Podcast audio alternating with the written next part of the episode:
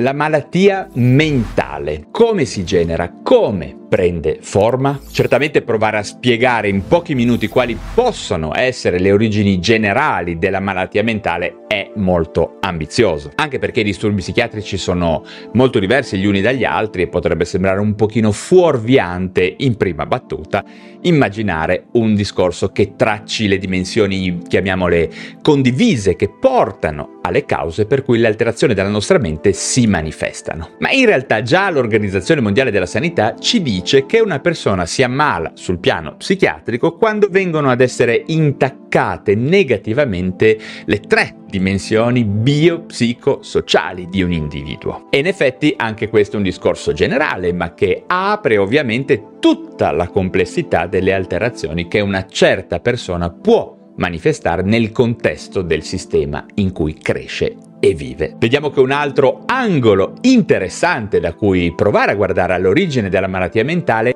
è quello che deriva da altre tre dimensioni che in qualche modo a loro volta prendono origine dal concetto biopsicosociale, ma che secondo me lo definiscono in maniera ancora più comprensibile. Mi riferisco alla triade dimensione genetica, dimensione sistemico-relazionale evolutiva e infine alla dimensione del lifestyle, dello stile di vita a cui ottengo molto. Allora, vediamo che la dimensione genetica è quella che ci ritroviamo nel momento stesso in cui veniamo concepiti. È tutto l'insieme di quei caratteri che ereditiamo dai nostri genitori e che hanno sicuramente molto a che vedere con il nostro temperamento di base. Ormai lo sappiamo che l'essere umano alla nascita non è esattamente una tabula rasa, un vaso vuoto, ma ognuno di noi presenterà delle caratteristiche psicologiche che di base chiamiamole delle disposizioni innate, delle attitudini che la vita potrà favorire oppure spegnere, espandere oppure inibire. Certamente sappiamo che la genetica non è più una condanna oppure sul versante opposto un vantaggio assoluto come si riteneva un tempo. Il campo dell'epigenetica ci sta insegnando che anche quello che è scritto nel nostro DNA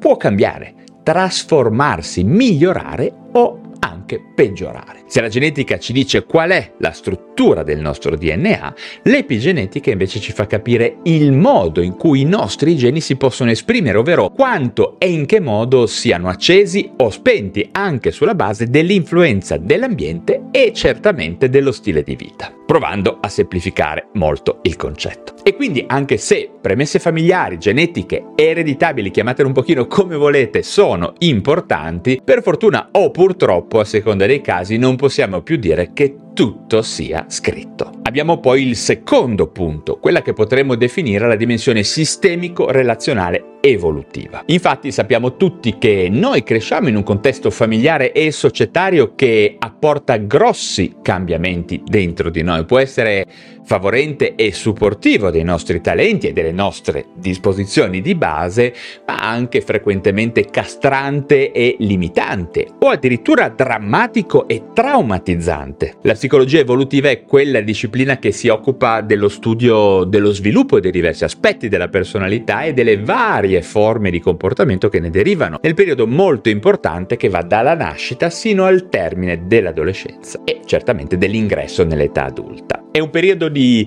di, pochi anni se paragonato a tutto il resto della vita, ma che vale almeno il triplo in termini di importanza nello sviluppo del nostro sistema nervoso centrale e di conseguenza della nostra mente. In questo periodo anche le peggiori premesse genetiche hanno la possibilità di essere migliorate, così come anche quelle persone con ottime dotazioni di base, diciamo sul piano genetico, possono soffrire ed essere distrutte da esperienze evolutive catastrofiche e magari profondamente traumatiche. In questo senso l'orientamento sistemico relazionale valuta proprio l'individuo come costantemente immerso nel contesto ambientale, di relazione, sociale e culturale intorno a lui. Secondo quest'ottica la prospettiva sistemico-relazionale, insieme a quella evolutiva di cui vi ho appena parlato, rappresentano un punto di vista davvero privilegiato per la comprensione di come la malattia mentale possa essere favorita o inibita al di là delle premesse genetiche di base. Parliamo quindi, per essere sintetici, della società, della scuola, dell'ambiente in generale, ma anche e addirittura direi in primo luogo della famiglia come ambito di maggiore influenza sulla formazione dei punti di forza e delle fragilità di ognuno di noi. E per concludere abbiamo la dimensione del lifestyle, dello stile di vita, che in qualche maniera deriva direttamente da come nasciamo e da come ci evolviamo, ma e questa è la cosa davvero interessante, il nostro stile di vita ha realmente la possibilità di essere facilmente esaminato, compreso e molto spesso cambiato in maniera non troppo complessa, con notevoli vantaggi sul piano del miglioramento esistenziale. Ma non solo, ormai abbiamo una grossa mole di studi che ci dice che alcune modifiche specifiche del nostro lifestyle possono eh, non solo migliorare la nostra salute mentale, oppure favorire la possibilità di non ricadere in un dato disturbo una volta curato, ma addirittura si prospetta l'eventualità di prevenire molti disturbi verso i quali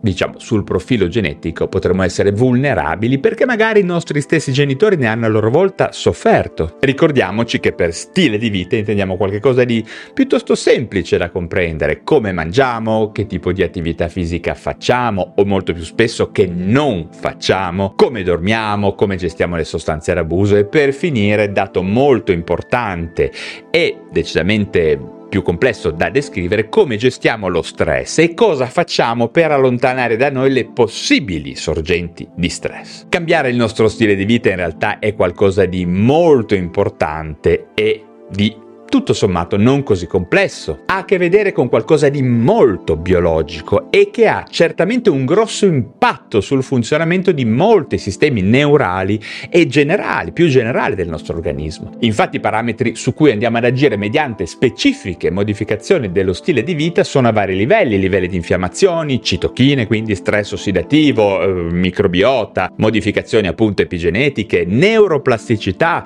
tutto il nostro sistema endocrino, steroidi, cortisolo, aldosterone, per non parlare appunto a proposito di questi ormoni del coinvolgimento dell'asse ipotalamo, ipofisi surrene e certamente dell'architettura del nostro sonno che è un altro elemento davvero importante. Su tutto questo che adesso vi ho riassunto in maniera un po' veloce, eh, molti neuroscienziati hanno ormai scritto fiumi di inchiostro portando prove notevoli sull'efficacia di questo genere di interventi. Bene, spero che questa prospettiva sulla genesi della malattia mentale possa aver suscitato il vostro interesse e vi spinga a commentare e a pormi ulteriori domande qua sotto in descrizione, ok? Come sempre, se vi sono stato utile, mi raccomando, supportate il canale con un bel like e se non lo aveste ancora fatto, iscrivetevi alla piattaforma digitale da dove mi state ascoltando per restare sempre in contatto con me. Anche per oggi ho finito e ci si rivede presto per parlare di un nuovo argomento.